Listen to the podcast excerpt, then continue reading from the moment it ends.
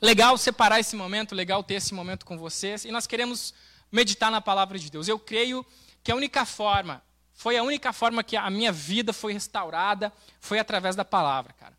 Uh, eu ouvi muitos conselhos e foi ótimo ouvir conselhos. Eu tive muitos amigos, foi muito, me ajudaram muito.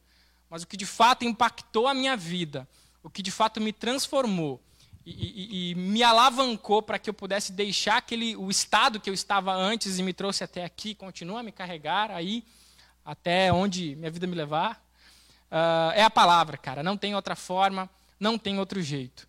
Uh, é somente lendo a palavra que nós, nós podemos ser convencidos, nós podemos abraçar métodos, nós podemos até, sabe, achar bom esse conjunto igreja, esse grupo, você pode achar legal, você pode achar bom, mas a sua vida só será transformada de fato quando você se relacionar com a palavra de Deus. Quando você se relacionar, se entregar para essa palavra, aí sim você começa a ouvir de fato a voz de Deus.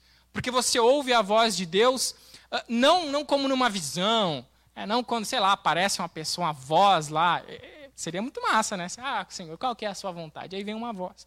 Mas a palavra de Deus ela precisa ser lida, ela precisa ser interpretada, e aí sim os conceitos dela vão começar a fazer sentido na nossa vida, porque nós vamos, nós vamos estar vivendo e nós vamos entrar em crise com aquilo que nós lemos na palavra. Aí a gente está tendo um estilo de vida, quem nos corrige? A consciência que nós adquirimos e que nós moldamos através da leitura bíblica. Esse conceito, essa cosmovisão, que é esse filtro que nós cosmovisão eu expliquei para vocês uh, num, num, dos estudos passados, que é o filtro ou a lente pelo qual nós enxergamos o mundo. Essa cosmovisão, esse filtro que nós uh, podemos ter e que nós alcançamos somente com a leitura bíblica, ele começa a nos julgar. Quem nunca, quando foi fazer uma coisa, não se questionou? Caramba, mas eu lembro de ter lido na Bíblia que isso não é correto. Talvez você até fez, mas você foi acusado na hora pela sua, pela sua memória. O Santo Espírito, de alguma maneira, te tocou, fez com que você lembrasse do que? Da palavra.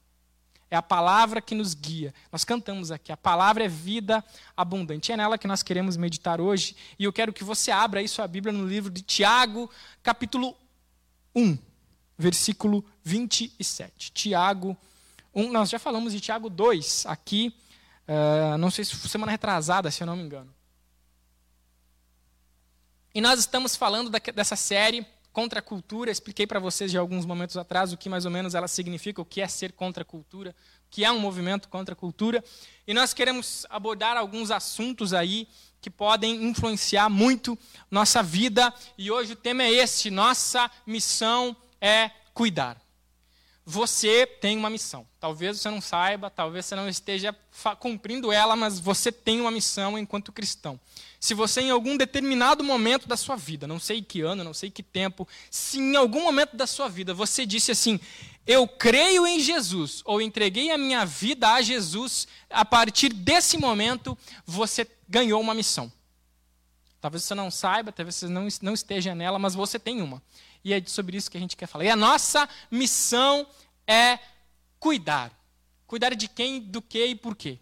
A nossa missão é cuidar e eu quero uh, uh, ler um versículo apenas é hoje. Eu quero construir, então, apenas alguns pontos a respeito disso, que é o versículo 27, que diz assim: A religião que Deus, o nosso Pai, aceita como pura e imaculada é esta: cuidar dos órfãos e das viúvas e em, e em suas dificuldades, e não se deixar corromper pelo mundo. Vou repetir a religião que Deus, o nosso Pai, aceita como pura e imaculada é esta: cuidar dos órfãos e das viúvas em suas dificuldades e não se deixar corromper pelo mundo. E é sobre isso que eu quero orar nesse momento e em seguida começar. Baixe sua cabeça mais uma vez, vamos falar com Jesus. Senhor, essa é a tua palavra. Esse é o teu mandamento, essa é a tua ordem. É isso que o Senhor quer falar hoje conosco. Que o Senhor esteja a nos tocar e que a tua palavra possa entrar no nosso coração, entrar no nosso ouvido, entrar na nossa mente e habitar ali. E que possamos, assim como dizia o salmista, guardei a tua palavra no meu coração para não pecar contra ti. Que de fato possamos estar entregando o nosso coração ao Senhor e que venhamos não somente ter uma fé de lábios, mas também que se evidencia na prática. Em nome de Jesus, cuida de nós. Amém. Jesus nos chama para cuidar. Jesus nos, tem, nos deu uma missão que é cuidar. Como já foi visto aqui em vários outros estudos, o cristão não entra de férias depois que ele se converte. Você não ganha um bilhete de assim, beleza, tá, tá pago, uh, você não precisa fazer mais nada, você está de férias, só descansa e espera você morrer, e aí você morre, você vai para o céu, tá tudo beleza. Nós não ganhamos um bilhete de férias. Nós não ganhamos esse bilhete. Na verdade, deveria, nós deveríamos conhecer a conversão como o início de uma guerra. Nós deveríamos entender a, a, a conversão como um alistamento para um exército, onde nós estamos indo para uma batalha, onde nós estamos entrando numa guerra, não contra um inimigo, ó, oh, nossa, muito poderoso, mas essa guerra, em primeiro lugar, é contra nós. É uma guerra contra aquela pessoa que você vê no espelho, né? uma guerra contra os seus desejos. E nós passamos então a lutar uma, uma guerra em que nós queremos não matar, mas nós queremos dar vida àqueles que estão mortos. Ó, tipo The Walking Dead, assim. O nosso negócio é ver morto, levantar e viver. Nós queremos dar vida. Lembra aquele texto de Efésios? E vos deu vida estando vós mortos. Está até na nossa parede lá. Vocês vão ver. Quando ficar pronto, está lá. E vos deu vida estando vós mortos em vossos delitos e pecados. A igreja, por isso, não é simplesmente, ou não é um local, um local para simplesmente rever amigos, como a gente faz num clube. A igreja não é simplesmente um local de encontro, como uma associação. Antes de tudo, a igreja é um agente de transformação na sociedade. Guarda essa palavra. Igreja é um agente, agente junto, agente de transformação na sociedade. A igreja é um agente de transformação na sociedade. Nossas reuniões devem ter como foco louvar o nome de Jesus. Deveria ser e deve ser um local onde carregamos, recarregamos nossas baterias ou que alinhamos nossa missão como num quartel-general.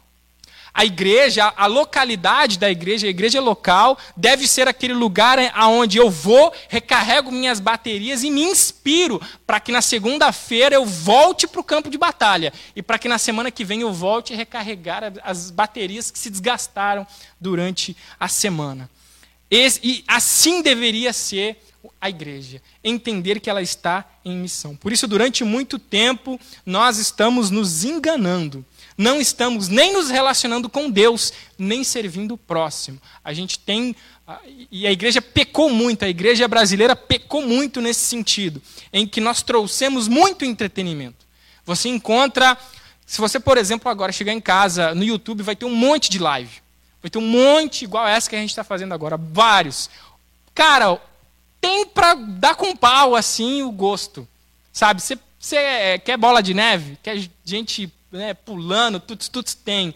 Quer tradicionalzão? Tem. Quer da Assembleia de Deus? Tem. Quer. Fala uma igreja aí, Adriel.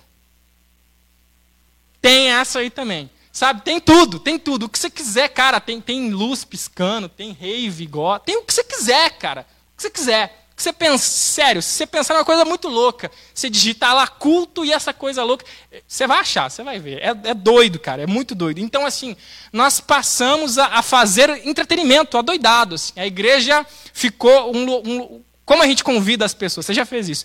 Cara, vamos lá na minha igreja, porque a minha igreja é muito legal. A gente faz umas coisas muito massa.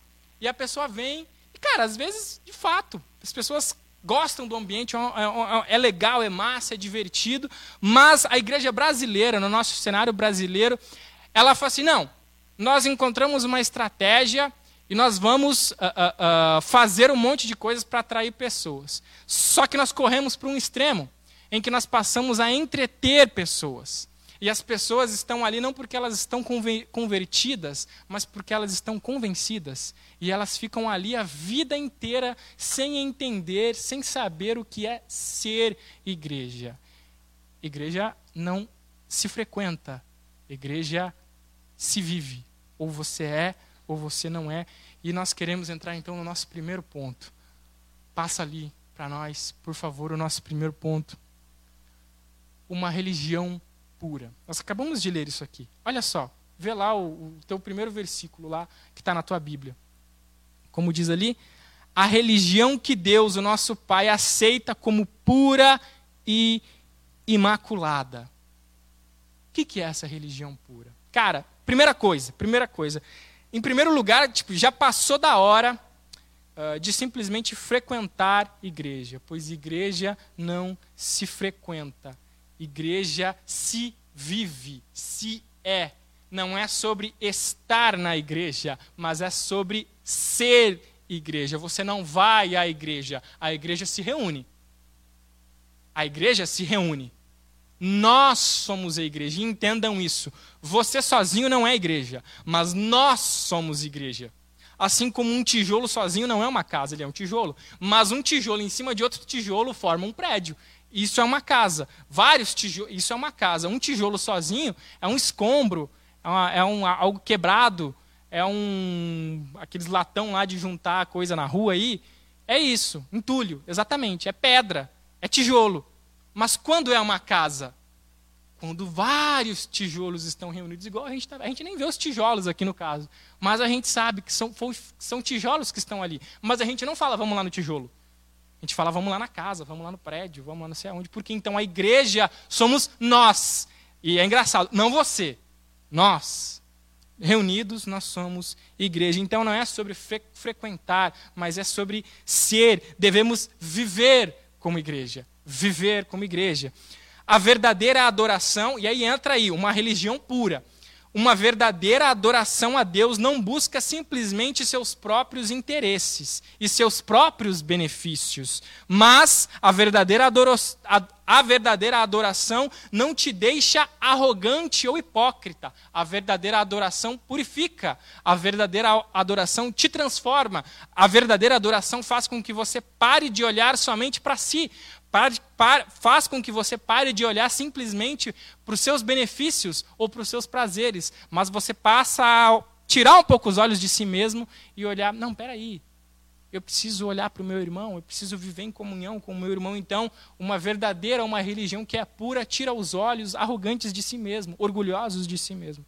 Uma verdadeira adoração vai tirar os olhos de arrogância e de interesses próprios. Uma verdadeira adoração a Deus não muda somente o seu exterior, mas primeiramente e principalmente o seu interior.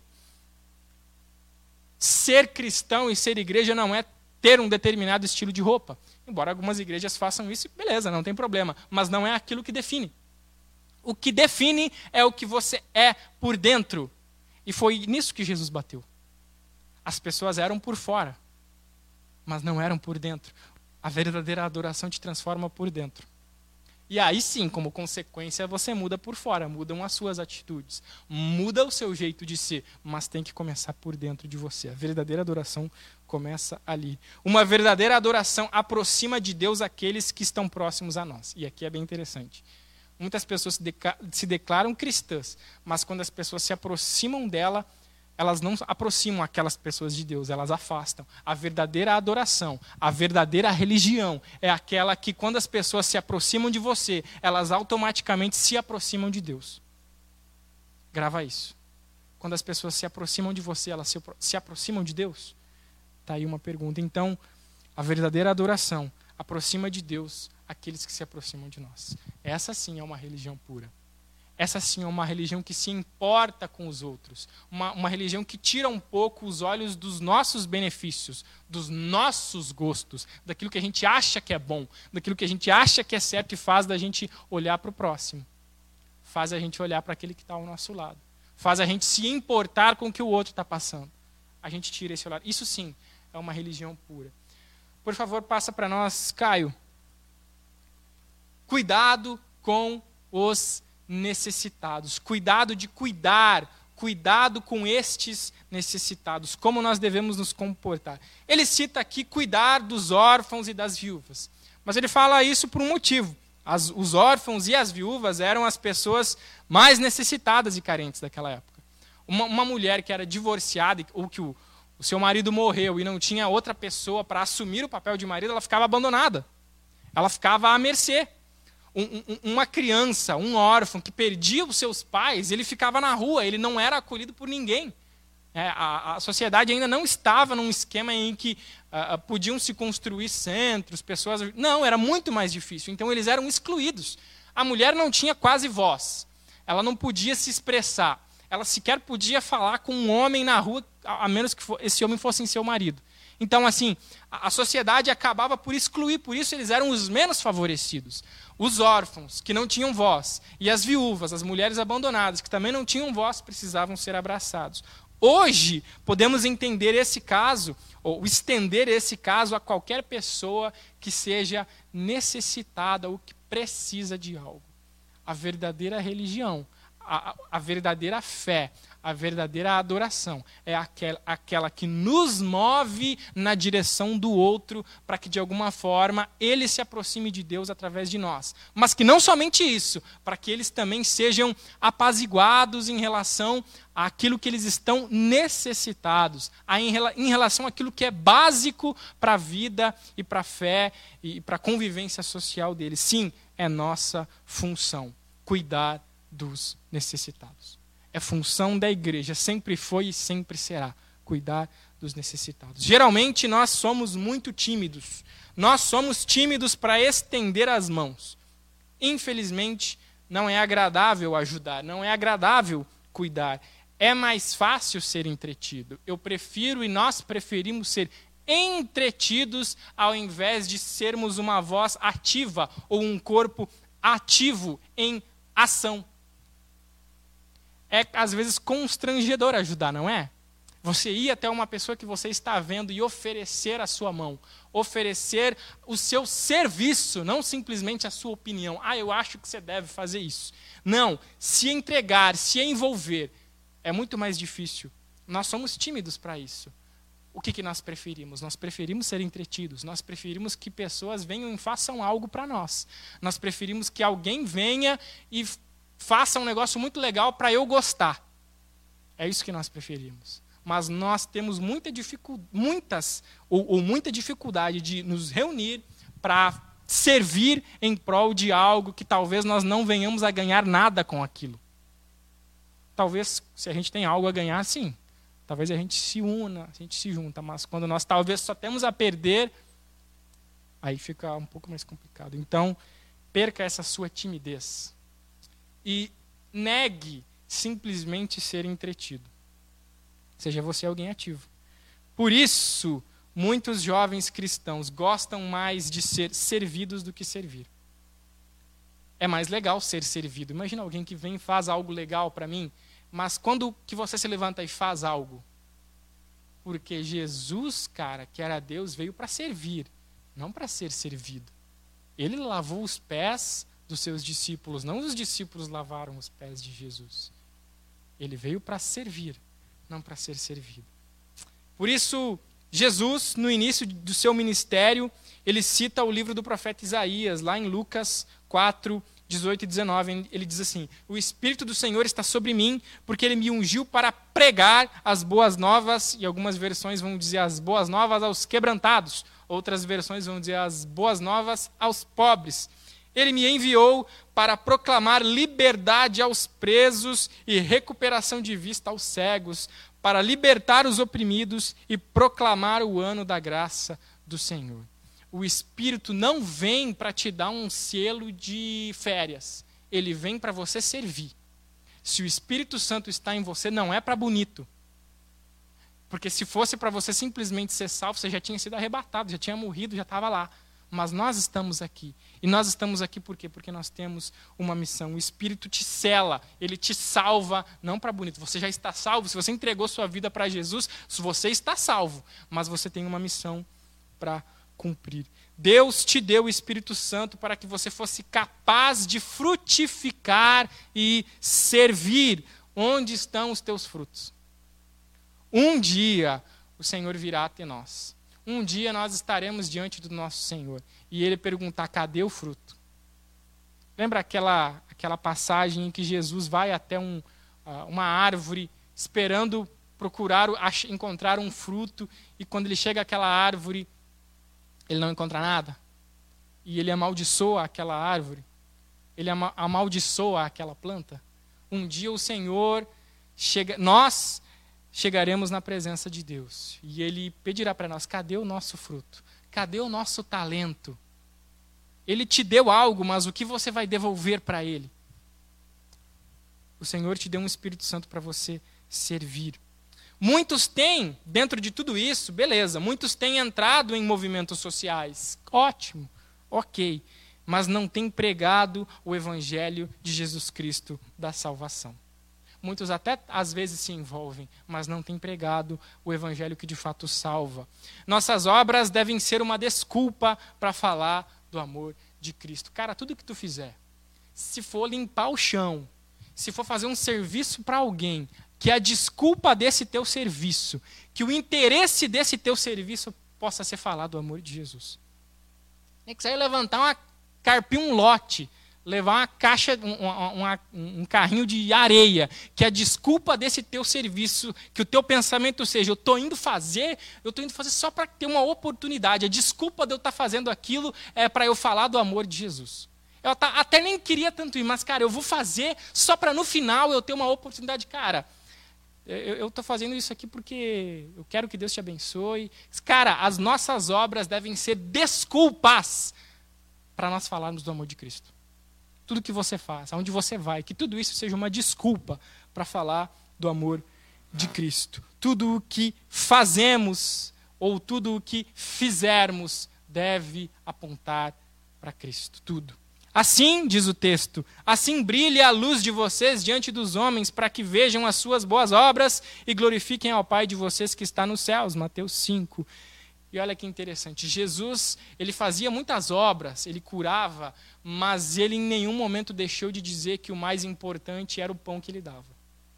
Ele dava o pão, ele multiplicava o pão, mas ele dizia assim: esse pão aqui vocês vão comer e vocês vão ter fome mas eu sou o pão da vida, e quem comer desse pão jamais terá fome. Essa água aí que você está bebendo, amanhã ou depois você terá sede, mas eu sou a água da vida, e quem bebe dessa água jamais terá sede, quem come desse pão jamais terá fome. Por isso, sim, nós devemos estender as mãos, nós devemos a, ah, ajudar aqueles que são necessitados, mas nós não podemos nos esquecer que tudo aquilo que, que nós fazemos enquanto obras são perecíveis. A única coisa que é eterna e que nos leva para eternidade, como salvação eterna, é a palavra do Evangelho. Você pode ser, ter a maior ONG de assistência social do mundo. Se acontecer alguma coisa e essa ONG fechar, todo mundo vai morrer. Mas, se junto com isso você tem proclamado o evangelho da paz de Jesus Cristo, da salvação, dentro dali mesmo ele se sustentará.